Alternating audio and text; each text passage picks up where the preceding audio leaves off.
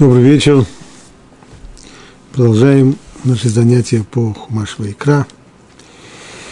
Сегодня мы начинаем уроки по последнему недельному разделу Вайкра Бехукотай. Бехукотай слово означает по моим законам. Как последний э, недельный раздел который завершает собой книгу Вайкра, он завершает не только книгу Вайкра на самом деле, но и смысловое значение его вот какое. В предыдущей главе, в предыдущем недельном разделе закончилось изложение всех законов и всех заповедей, полученных на Синае. Это изложение шло от середины книги Шмот – и почти всю книгу Вайкра. Вот теперь изложение заповеди закончено. Заповеди даны. А что теперь? А вот теперь, поскольку заповеди эти являются условиями договора, который еврейский народ заключил с Творцом мира на горе Синай, то после того, как договор полностью объяснен и разъяснен, и все обязанности, которые он накладывает на народ высказаны, то теперь тут санкции. То есть, что будет в случае, если договор выполнен, а что будет в случае, если договор не будет выполнен. Вот с этого-то и начинается недельный раздел Торы Бахукутай. Это 26 глава книги Вайкра.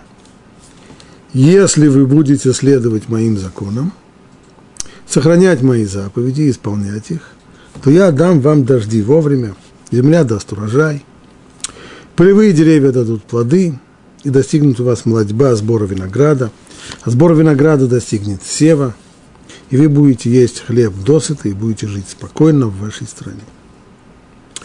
я установлю мир в стране, когда в Лярсе никто не будет тревожить, и изведу хищных зверей из страны, и меч не пройдет по вашей земле. И будете выгнать ваших врагов – и падут они перед вами от меча, и пятеро из вас прогонят сотню, а сто из вас прогонят десять тысяч, и падут ваши враги перед вами от меча.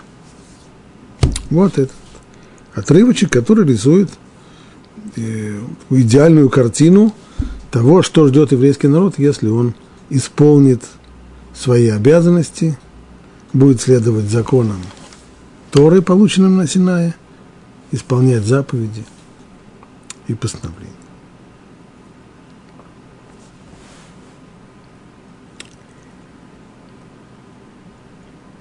Если еще раз внимательно прочитать первый стих,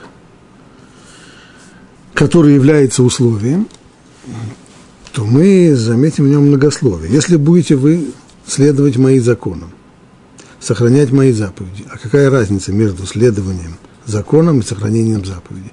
Это одно и то же. Тавтология. Выглядит как повторение – а потом еще сохранять мои заповеди и исполнять их. Ну, сохранять заповеди, исполнять их то же самое. Дальше уже идет обещание. Что будет тогда? Вот если будет сохранение, исполнение заповеди, то будет дожди вовремя, земля даст урожай, материальное благополучие, мир, покой, благоденствие. Но условие кажется немножко многословно здесь.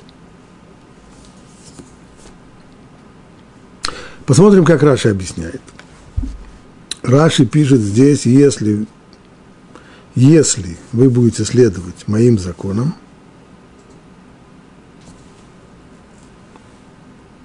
может быть, это сказано о соблюдении заповедей? Не может быть. Ведь сразу же после этого сказано и сохранять мои заповеди, исполнять их. Ну так это уже явно о заповедях. Если так, то как же понять слова, если будете следовать по, по моим законам? Имеется в виду, что вы будете прилежно трудиться над изучением Торы. А уже дальше то, что сказано, сохранять, сохранять мои заповеди и исполнять их, это уже имеется в виду, что труд, описанный выше, труд над изучением Торы, он должен быть таким, что приведет к исполнению ее заповедей. Чтобы изучение Торы не было чисто теоретическим, а чтобы оно вело к, прежде всего, сохранению заповедей. Сохранение заповедей означает не забыть их, то есть изучение для того, чтобы помнить и хранить в памяти, и знать законы, и, наконец, к их исполнению. Так говорит Раш. Теперь только осталось понять, что это означает. Так вот эти слова, если вы будете следовать моим законам, имеется в виду, как говорит Раши в оригинале его языком, Шитью Амилим, это не язык Раши, точнее, это цитата Раши из Мидраши Турат Куаним, Шитью Амилим Бетура, чтобы вы трудились над изучением Торы. Раши не пишет здесь, чтобы вы учили Тору, а чтобы вы трудились над изучением Торы. Почему, почему это важно?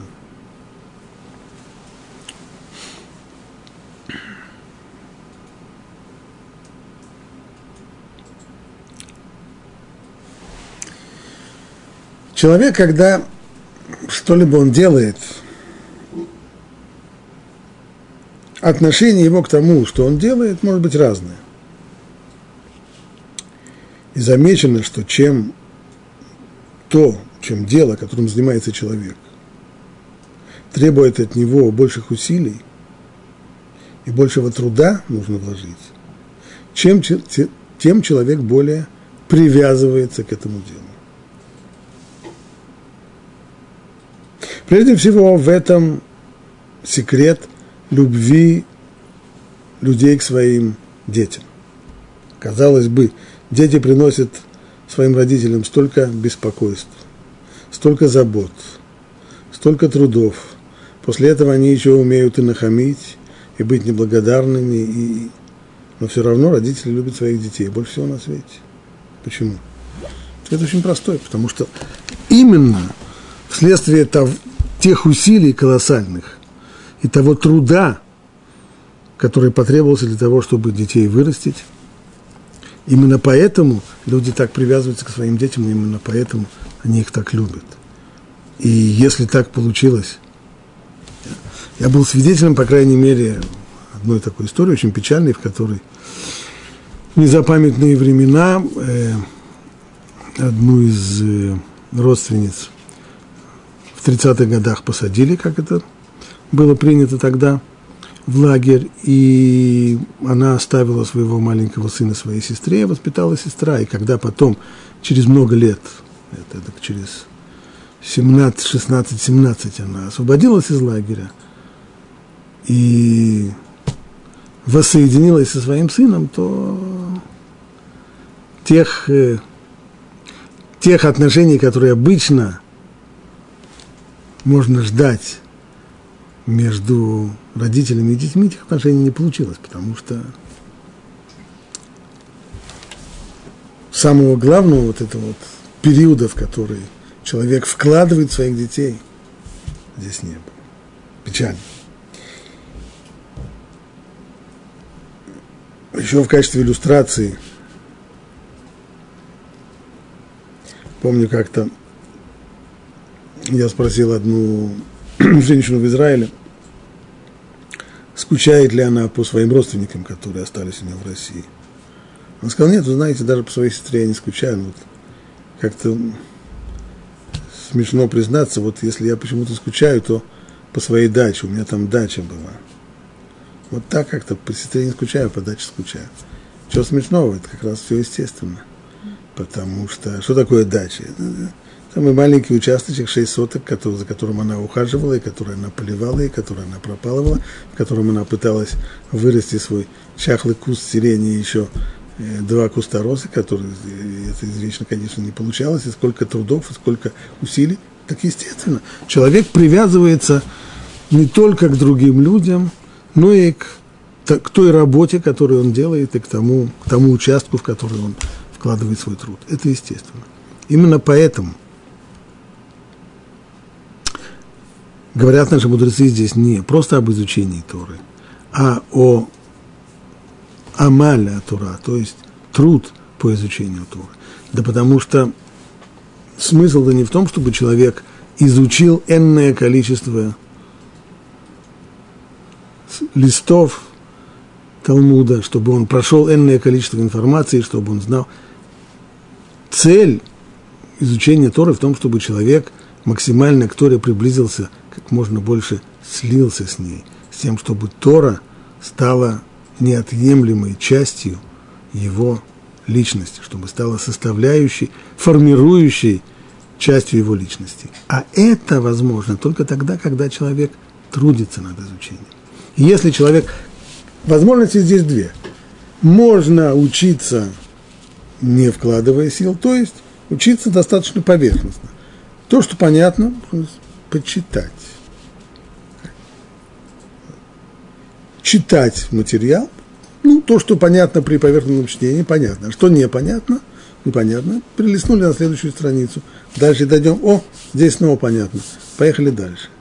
Либо другой вариант – это биться над тем, что непонятно, пытаться разгрызть этот гранит талмудической науки, попытаться что, во что бы то ни стало понять это. И чем больше человек затрачивает сил, рвения и терпения для того, чтобы понять, тем больше он приближается и сливается с Торой. Относится это, конечно, не только к Торе, но и к, и к соблюдению заповеди тоже, то, что сказано в дальнейшем. Если будете следовать моим законам и исполнять, сохранять мои заповеди исполнять их, в исполнении заповеди тоже. Чем больше труда должен человек вложить исполнение заповеди, тем эта заповедь ему милее. Чем более трудное испытание, чем труднее далась человеку та или иная заповедь, тем он чувствует больше приближения к ней, близость к ней. Это его заповедь.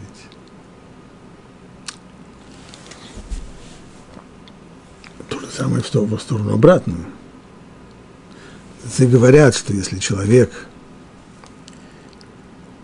нарушает закон, то чем легче было этот закон соблюсти, тем тяжелее будет наказание.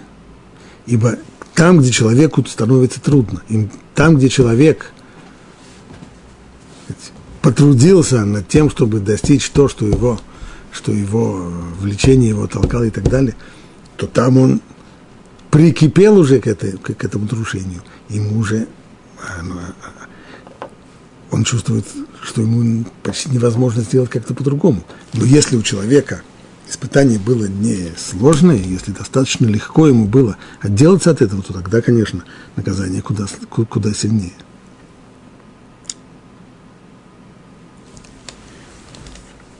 И мы продолжим еще на несколько шагов эту мысль. Есть известное выражение мудрецов Талмуда «Митох шело лишма, ба лишма. Когда человек занимается Торой не ради нее самой, не ради Торы, то в конечном итоге и занятие не ради нее придет и занятие ради самой Торы. Что значит лолишма? Лолишма это означает, когда человек трудится над чем-то не для того, чтобы не ради этого того, над чем он трудится, а для того, чтобы получить что-то другое. То есть то, над чем он трудится, представляет собой только средство, не его цель, а его средства. Если человек, скажем, э, хочет сделать себе вкусный обед, и он трудится над этим обедом, и он вкладывает силы в это, в то, чтобы сделать себе обед, вот это вот труд лишма. То есть это труд ради чего? Ради обеда. Над обедом он трудится. И понятно, что этот обед, чем больше он над ним трудился, тем больше ему, по крайней мере, он будет вкусен. По других не знаю, но ему, конечно, будет этот обед мил. Но если человек трудится не для самого того, для чего он трудится, а для него это только средство для того, чтобы получить что-то другое. Вот здесь наши мудрецы говорят, э, не страшно. То есть на начальной стадии любви к тому, над чем он трудится ради получения другого, не будет, но из самого его э, занятия вот этим самым делом придет в конечном итоге и любовь к самому этому делу.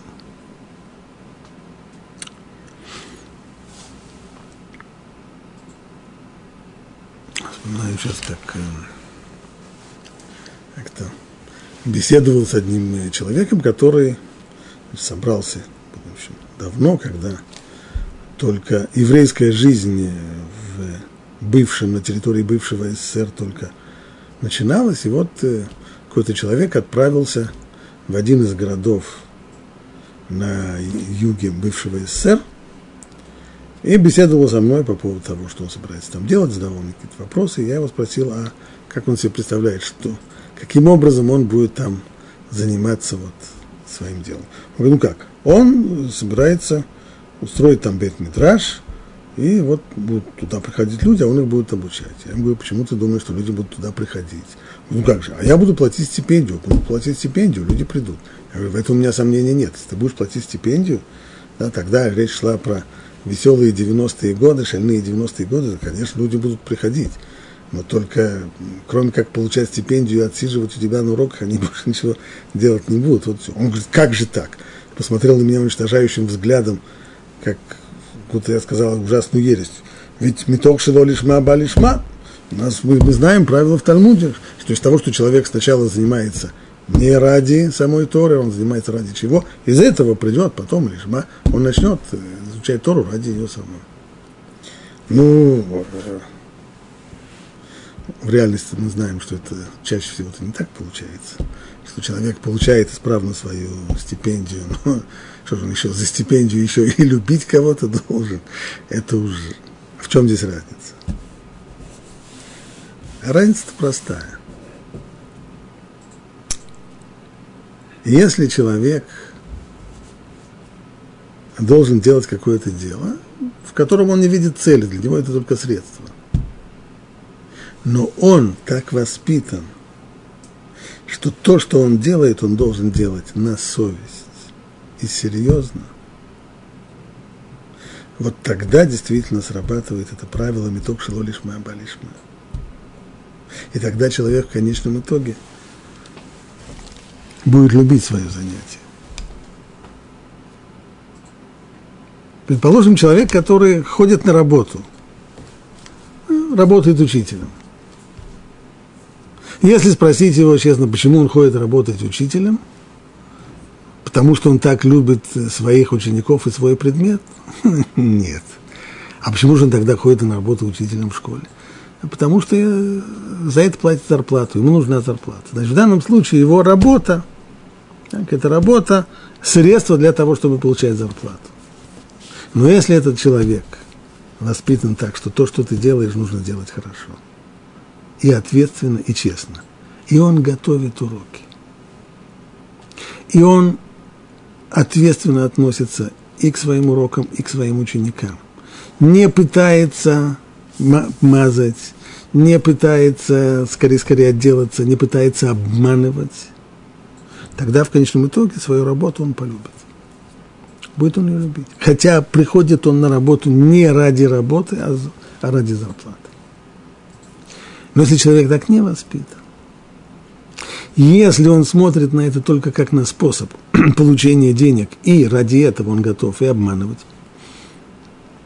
то есть в случае с учителем уроков он готовить не будет, потому что времени жалко, и занудство это вообще. И он будет э, приходить и что-нибудь фантазировать и и дети, тогда ученики его будут раздражать, потому что будут задавать ему вопросы по тому материалу, по которому он э, некомпетентен и плавает он.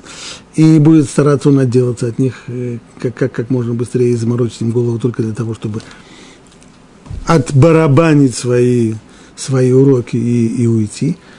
Здесь произойдет обратное. Не только что человек никогда не полюбит свое дело, он его возненавидит потому что оно превращается в порабощение ради того, чтобы получить свою зарплату, он должен заниматься этим занудным и, и идиотским делом. Точно так же история. Точно так же история. Когда люди начинают изучать Тору не ради нее самой, а как средство для реализации какой-то другой цели – неважно какую, будь то получение стипендий, будь то какая, какая бы то ни была цель. Цель может быть э, человек собирается выбиться в люди, он, он думает, что он станет уважаемым человеком, он станет раввином, он станет еще что-нибудь. Какая бы то ни была сторонняя цель. Если человек приучен относиться к делу серьезно, и он изучает Тору, коли уж он начинает изучать Тору, то он будет ее изучать по-серьезному, тогда в конечном итоге очень может быть, что он свое дело полюбит, поскольку он вкладывает здесь труд, и чем больше вкладывает он труда, тем больше пробудится любовь к Торе. Но если это не так, если человек будет только отсиживать, если человек будет стремиться к тому, чтобы скорее-скорее сбросить и скорее-скорее избавиться от того, от того труда, который ему приходится затрачивать для того, чтобы достигнуть своей цели, тогда он не только что Тору не полюбит, тогда наоборот. Тогда он ее возненавидит. До глубины души. Это немножко растекаясь мыслью по древу по поводу комментария Раши на первые самые слова главы, если вы будете следовать моим законам, которые объясняют наши мудрецы, чтобы вы прилежно трудились над изучением Торы.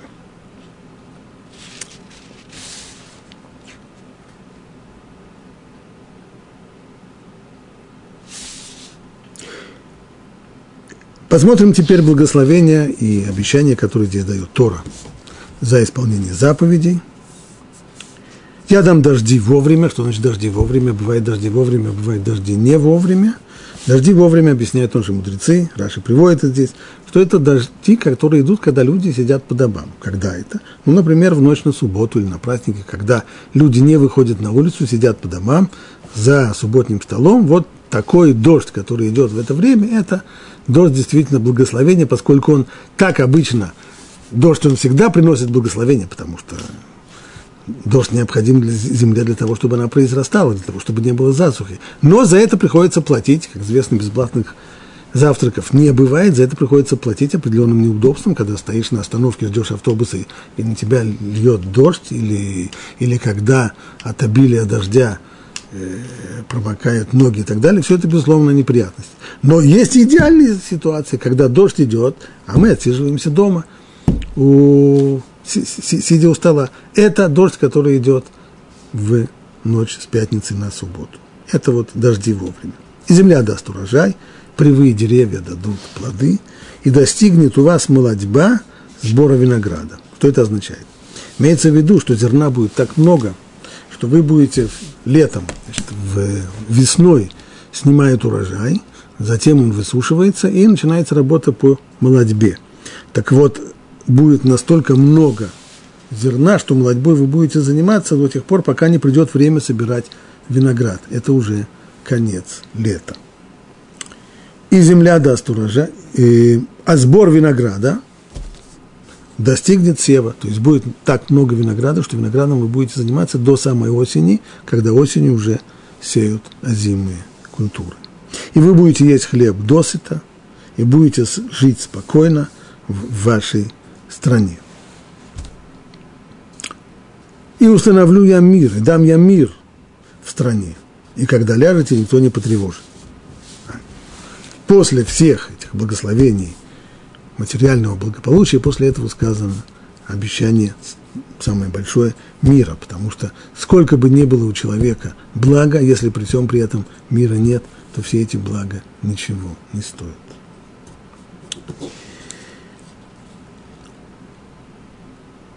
И когда ляжете, никто не потревожит. И изведу я хищных зверей из страны. И меч не пройдет по вашей стране. Ну, то, что меч не пройдет по вашей стране, здесь понятно. Имеется здесь в виду не только, что не будет войн, это сказано выше, что будет мир, но и даже, то есть армии сражающихся сторон даже не будут проходить. Человек э, в древнем мире страдал не только от того, что он оказывался предметом войны, и его страна должна была воевать с какой-то другой, но иногда просто от того, что армии сражающихся стран проходили по какой-то территории, и хотя здесь конкретно войны не было, но бедствия от проходящей солдатни, они были сами по себе колоссальные. Вот даже этого не будет. Это понятно. А что означает и из виду хищных зверей и страны. А Рамбан здесь говорит так. Слова из виду хищных зверей страны означают, по мнению Рубиуда, что хищные звери исчезнут. Что это значит? Согласно простому смыслу, имеется в виду, что они не будут вторгаться в нашу страну и заходить в населенные места. Они будут, будут ходить вокруг да около. То есть хищные звери, конечно, останутся, на то они хищные звери, но от них вреда не будет, поскольку будут обходить населенную территорию. Но по мнению Раби Шимона, это не так. Имеется в виду, вот Раби Шимон, дело не в том, что хищные звери не будут вредить, поскольку будут обходить нас стороной. Они перестанут быть хищными, изменится их природа. То есть то, что сказано из виду хищных зверей страны, имеется в виду, что они перестанут быть хищниками. Объясняет Рамбан, что это такое. Так как земля Израиля, на которой весь еврейский народ живет, исполняя заповеди, она будет подобна первозданному миру до греха первого человека. Ведь, естественно, для, для животных хищных быть хищниками, да, это естественно, когда все происходит естественным образом. Но земля Израиля, если на ней будет жить еврейский народ, исполняя в своей массе по большинству заповеди Торы, она не будет жить по привычным нам законам природы. Она возвратится в идеальное состояние до греха Адама, до греха первого человека. И тогда ни звери, ни хищники не будут убивать людей, как написано, не змея ядовитая убивает, а грех убивает. То есть природа на самом деле первозданная хищных зверей – это вовсе не хищность. Ведь об этом сказано, продолжает Рамбан – у пророка. И здесь рисует нам Рамбан развернутым образом идеальную картину мессианского времени, когда происходят настолько глубокие изменения, изменения в природе, что даже хищники перестают быть хищниками. Ведь сказано у пророка Ишаяу, и будет играть грудной младенец над норой кобры. Это не потому, что он э, убежал от мамы и не замечает, что здесь на самом деле рядом находится ядовитая змея, нет, имеется в виду, что это нормально, потому что она больше не ядовитая. И пастись будет корова с медведем. И лев будет есть солому, как вол. Даже льва поставят на вегетарианскую диету. Ведь звери стали хищными лишь из-за греха человека. Сняет Рамбан это в нескольких местах он повторяет, что с самого начала звери, как и все, все животные, были травоядными не было в их природе хищничества. И только когда человек был в результате его греха произошли эти изменения, и он был приговорен к тому, чтобы попасть на растерзание зверя. То есть поскольку одно из наказаний человека, то, что ему отныне должна, должны грозить хищные животные, то животным пришлось ради этого стать хищниками. Однажды растерзав человека, они уже становились все более свирепыми и жестокими, как написано, и научился терзать добычу, пожелал людей. То есть если, если зверь один раз, хотя бы один раз, попробовал крови, то это делает его еще более хищным, чем он был. До сих пор он становится опасным.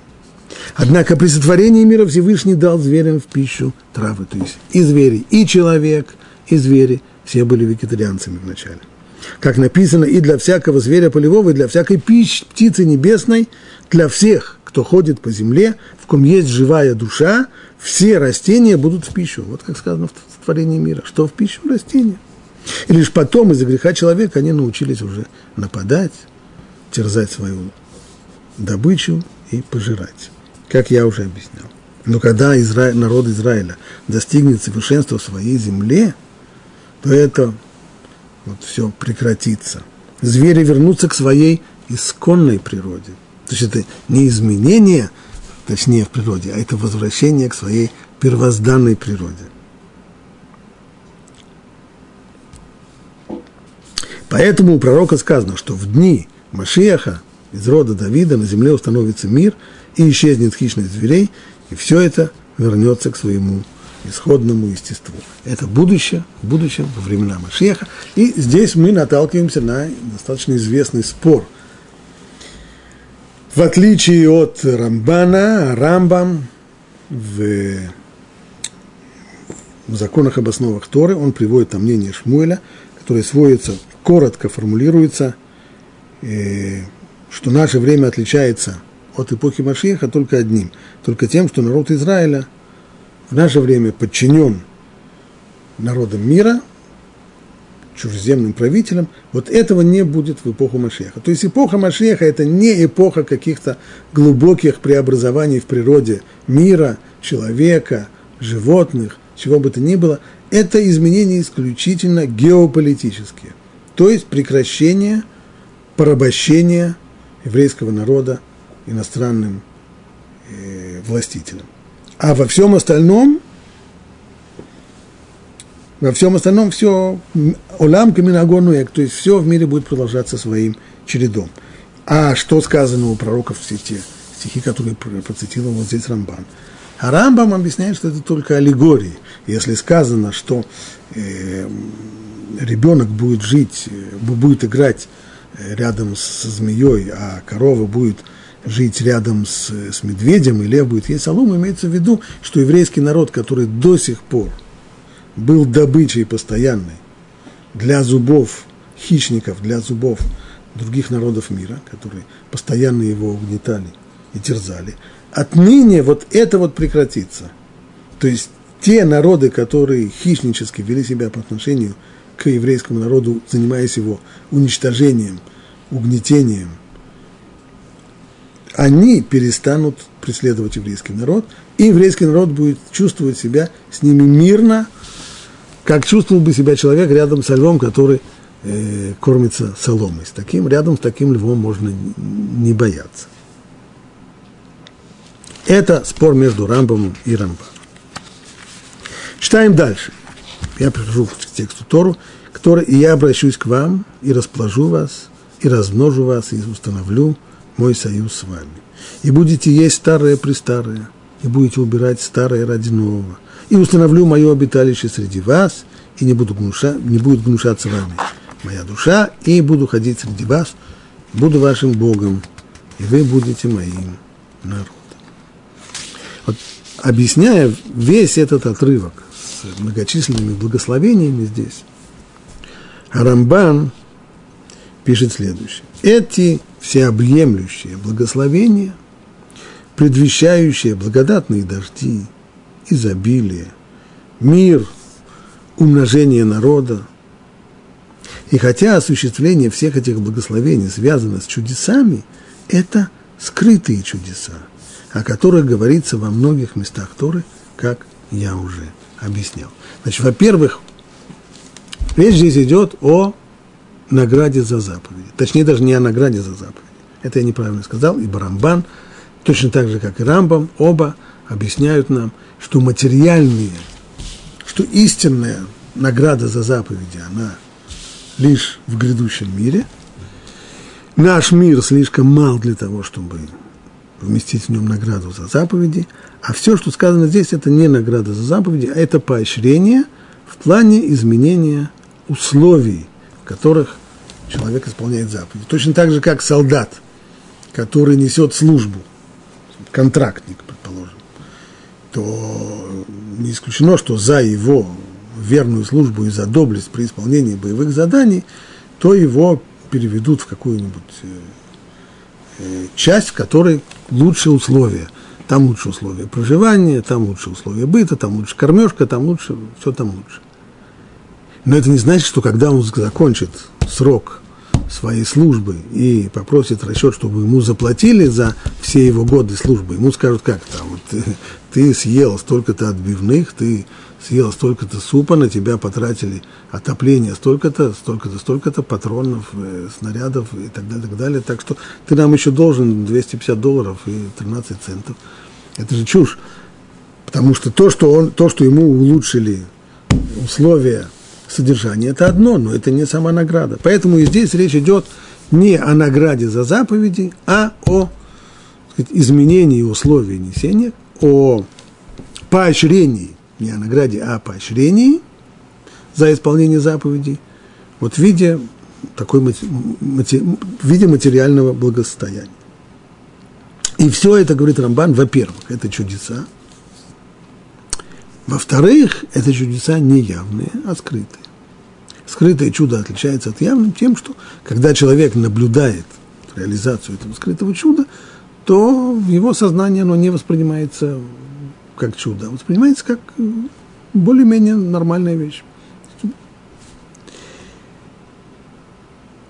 И Рамбан объяснял, что, как он пишет здесь в нескольких местах в Торе, что управление, Всевышний таким образом управляет миром, что вот это вот поощрение людям за исполнение его воли, оно проходит скрытно. Желание Всевышнего не демонстрировать свою власть через открытые чудеса. В нескольких местах Рамбан это пояснял. Первое место, насколько мне не изменяет память, это в недельном разделе Ноах, когда Рамбан спрашивает, Ноах построил ковчег в 300 локтей. Ну и получается по тексту, что он должен был завести туда всех животных в мире. Ну, понятно, что даже десяти таких ковчегов не хватило для того, чтобы уместить туда всех животных в мире. Это нонсенс. А как же они туда все влезли? Ведь влезли же. Ну, вынуждены ответить, что это было чудо, что сказать, пространство, пространство оно ограниченное, но здесь произошло чудо, и в маленький ковчег э, всего 300 локтей длиной влезла вся живность. Если так спрашивает Рамбан, тогда зачем же Ноах должен был на протяжении многих-многих лет трудиться, не покладая рук, чтобы возвести вот такой колоссальный ковчег, 300 метров длину, это, безусловно, это большое судно, даже, даже по понятиям нашего времени это большое судно. Зачем нужно было его так утруждать? Ответ для того, чтобы минимализировать чудо, чтобы чудо было как можно менее заметно. Вот есть большой, очень большой ковчег, очень большое судно, и туда помещаются все, все животные.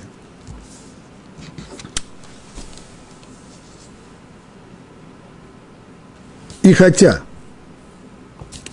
такие, такие чудеса обязаны даже отдельному человеку, служащему Творцу.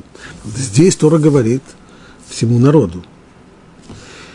Но подобного рода чудеса скрытые, они обещаны на самом деле не только всему народу, но и даже отдельно взятому человеку, который соблюдает заповеди Торы, ему тоже обещано поощрение через такие скрытые чудеса.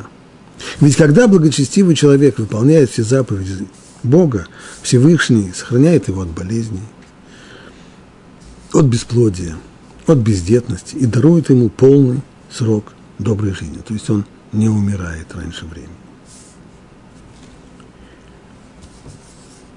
Есть обещание благо, благостояния и отдельно взятому человеку. Но если мы посмотрим все эти обещания, то это видно, что это вещь, что, что, что если это чудеса, то чудеса скрытые, потому что то, что человек долго живет, ну, праведник долго живет, а что только праведники долго живет, а, а не праведники, они все, когда достигнут 25 лет, тут же чахнут и умирают. Нет.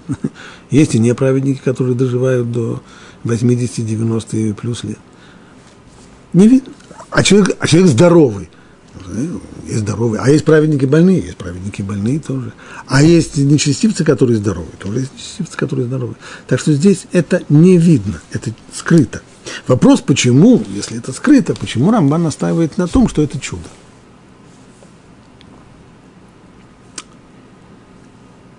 К этому мы еще вернемся. Но сейчас Рамбан говорит, что что касается обещаний, которые даны здесь, но благословения, проведенные в этой главе, относятся к всему народу целом. Верно, что Тора обещает поощрение и отдельно взятому праведнику. Но эти вот обещания, которые в нашей главе, они относятся ко всему народу в целом. Они осуществятся, когда все в нашем народе станут праведными. Для того, чтобы вот все те благословения, которые здесь были даны, и будут дожди вовремя, и земля даст урожай, и деревья дадут плоды, и достигнет у вас молодьба, сбора винограда, сбор винограда. Все это при условии, что народ в целом, целиком исполняет заповеди Торы на своей земле. Поэтому во всех этих благословениях упомянута страна и земля, то есть объект вот этого э, поощрения здесь не человек, который соблюдает, а страна, страна, в которой живет народ, соблюдающий заповеди Торы. Эта страна, она и будет давать изобилие. Мы уже разъяснили, что осуществление всех этих благословений связано с чудесами. Определить, что такое чудо и чем оно отличается от не чуда. Определение простое. Те явления, которые постоянно повторяются постоянно, мы их определяем как естественные явления. И говорим, что это закон природы. А явления одноразовые – когда получается все не так, как обычно, а когда что-то выходит за рамки привычного, мы их называем чудом. То есть, если так,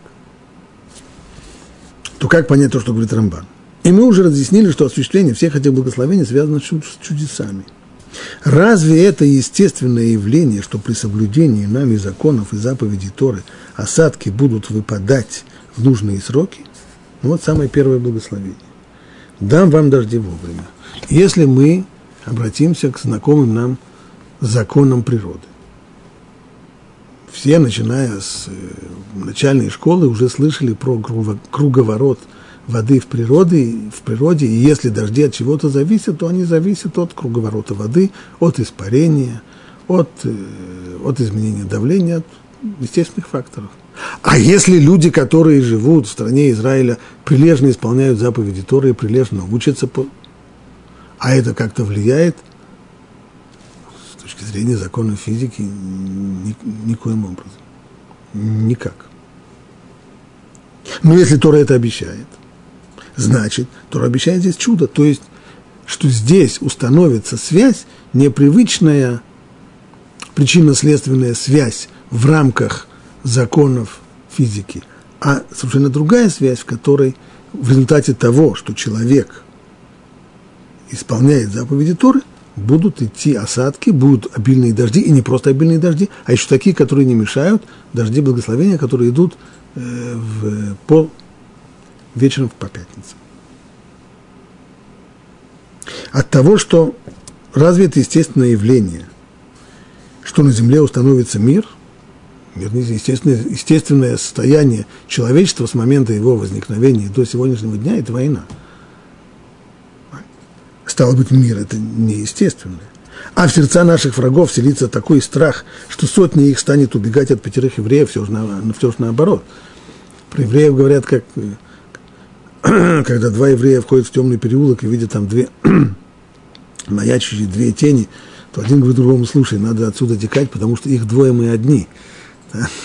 Это естественно для еврея. А то, что, то, что вдруг в сердца наших врагов селится такой страх, что сотни их станет убегать от пятерых евреев, это неестественно.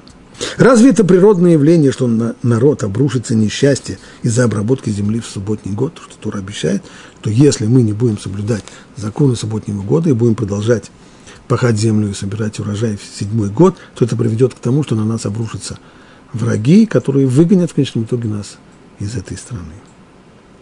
И хотя это скрытые чудеса, значит, во-первых, это чудеса, но они скрытые, при которых действие законов природы все-таки сохраняется. Открытое чудо. Что такое открытое чудо? Открытое явное чудо – это чудеса, которые, например, проходили при исходе из Египта. Тогда все законы шести дней творения прекращали время от времени свою, свою работу. Самый яркий пример – это развержение моря. Ну вот э, законы гравитации не срабатывают. Все, все, все идет не так. То есть та, там, где каждый человек видит, что законы природы перестают действовать хотя бы на короткое время, вот это вот открытое, явное чудо. А здесь нет. Здесь происходит управление в рамках законов природы, которые не отменяются, которые продолжают действовать. Это скрытые чудеса, при которых действие законов природы все-таки сохраняется. То есть чудо здесь действует в рамках закона природы. И все-таки они становятся явными для всего мира, потому что будут происходить постоянно.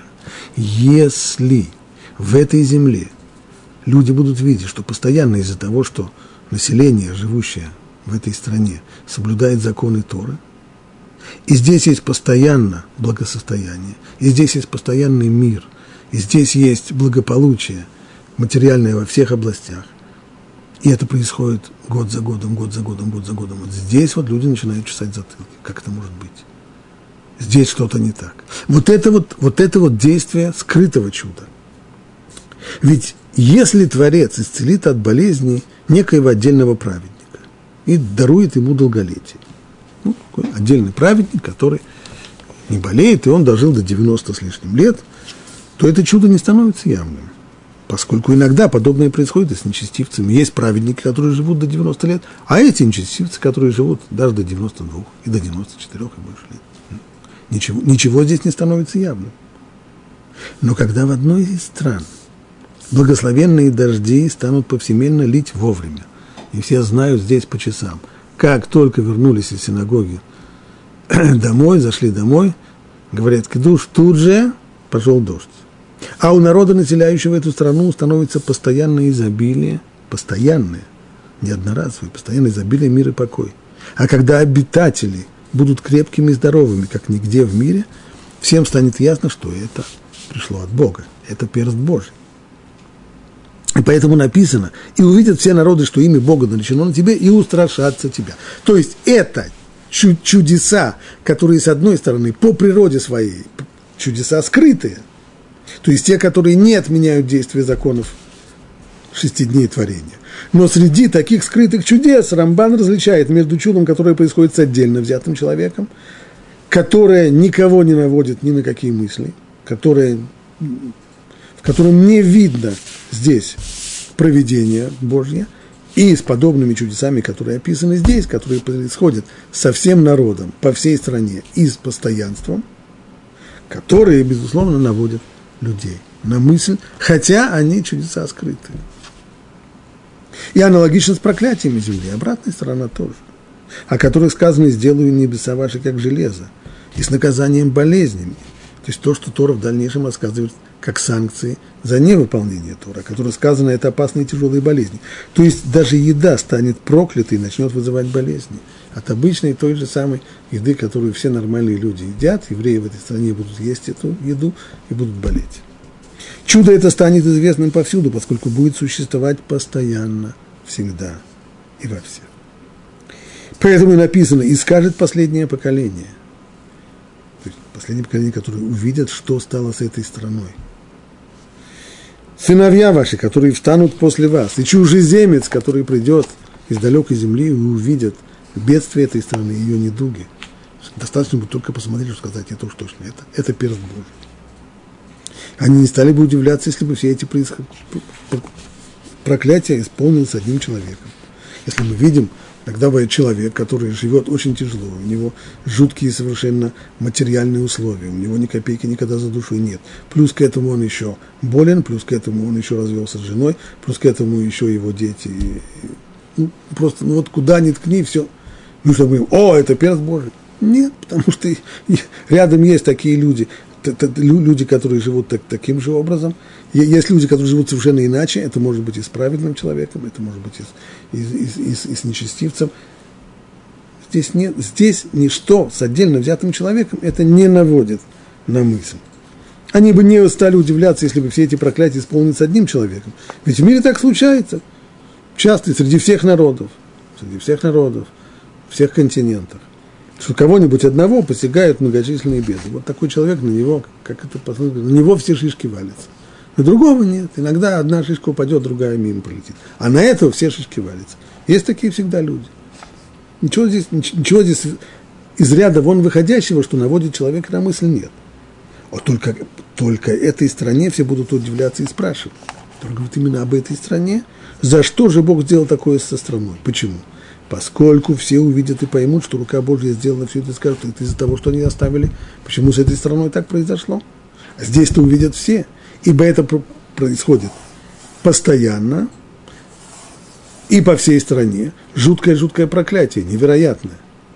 Вот тогда уже это наводит на мысль. Это очевидно за то, что они нарушили свой союз с Богом. А принцип таков. И вот теперь Рамбан подводит конечную черту. Когда евреи цельны в праведности, и они многочисленны, то есть это речь идет не об отдельно взятом человеке, а о большинстве народа, то ничто в их жизни не происходит по законам природы. Ни в том, что относится к их телам, ни к их земле, ни к народу в целом, ни к любому из них. То есть то, каким образом Всевышний управляет с евреями, зависит от того, как евреи сами себя ставят. Если они э, живут как попало, иногда выполнят какую-нибудь заповедь, а иногда нарушат, иногда что-нибудь делают хорошо, иногда делают плохо. Ну, вот так. Тогда они оказываются в рамках обычного управления по законам природы наравне со всеми остальными народами мира в большой недружной семье народов. Но если евреи сумеют подняться на ступень исполнения заповеди Торы, как народ, не как отдельные люди, а как народ, который в массе своей будет жить по законам Торы в этой стране, тогда все пойдет, тогда они встанут над законами природы. И тогда и Всевышний будет управлять им не по законам природы, это будут постоянные, скрытые чудеса. И это касается, ничто в их жизни не будет происходить по законам природы. Ни в том, что относится к их телам, ни к их земле, ни к их народу в целом, ни к любому из них. Ибо Бог благословит хлеб и воду и удалит болезни из их среды, так что им вообще даже не потребуется врач. И совершенно не придется беречь свое здоровье, думать о здоровом питании. Оно само будет здоровым. И знай еще – а было когда-нибудь такое, что вот так жили? Говорит Рамбан, честно, нет, ни разу не было. Что еще никогда народ Израиля не удостоился этих благословений в полном мире. В полной мере. Не весь народ в целом, не отдельно взятые люди, потому что заслуг не хватало. Никогда до этой планки за свою историю нашему народу добраться не удалось. Поэтому-то наши наставники относят все эти благословения, которые даны здесь, и они, конечно же, реализуются, но только в будущем, когда? В эпоху Машиях. Значит, если мы резюмируем здесь эти мысли Рамбана, то получается картина следующая. Что поощрение за исполнение заповедей никоим образом не относится к э, законам природы.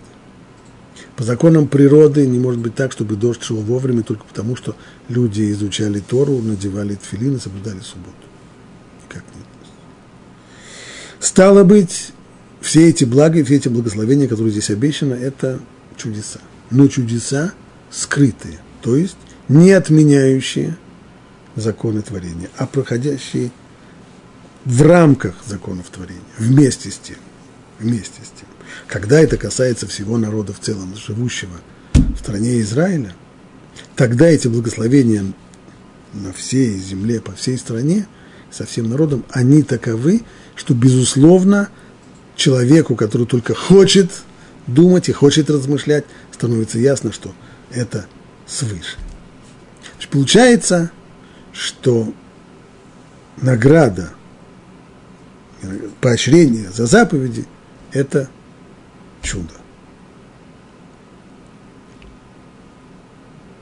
Так выходит из Рамбана. Согласятся ли с Рамбаном другие авторитеты? Это вопрос очень серьезный. И настолько серьезный, что имеет смысл посвятить ему отдельный урок.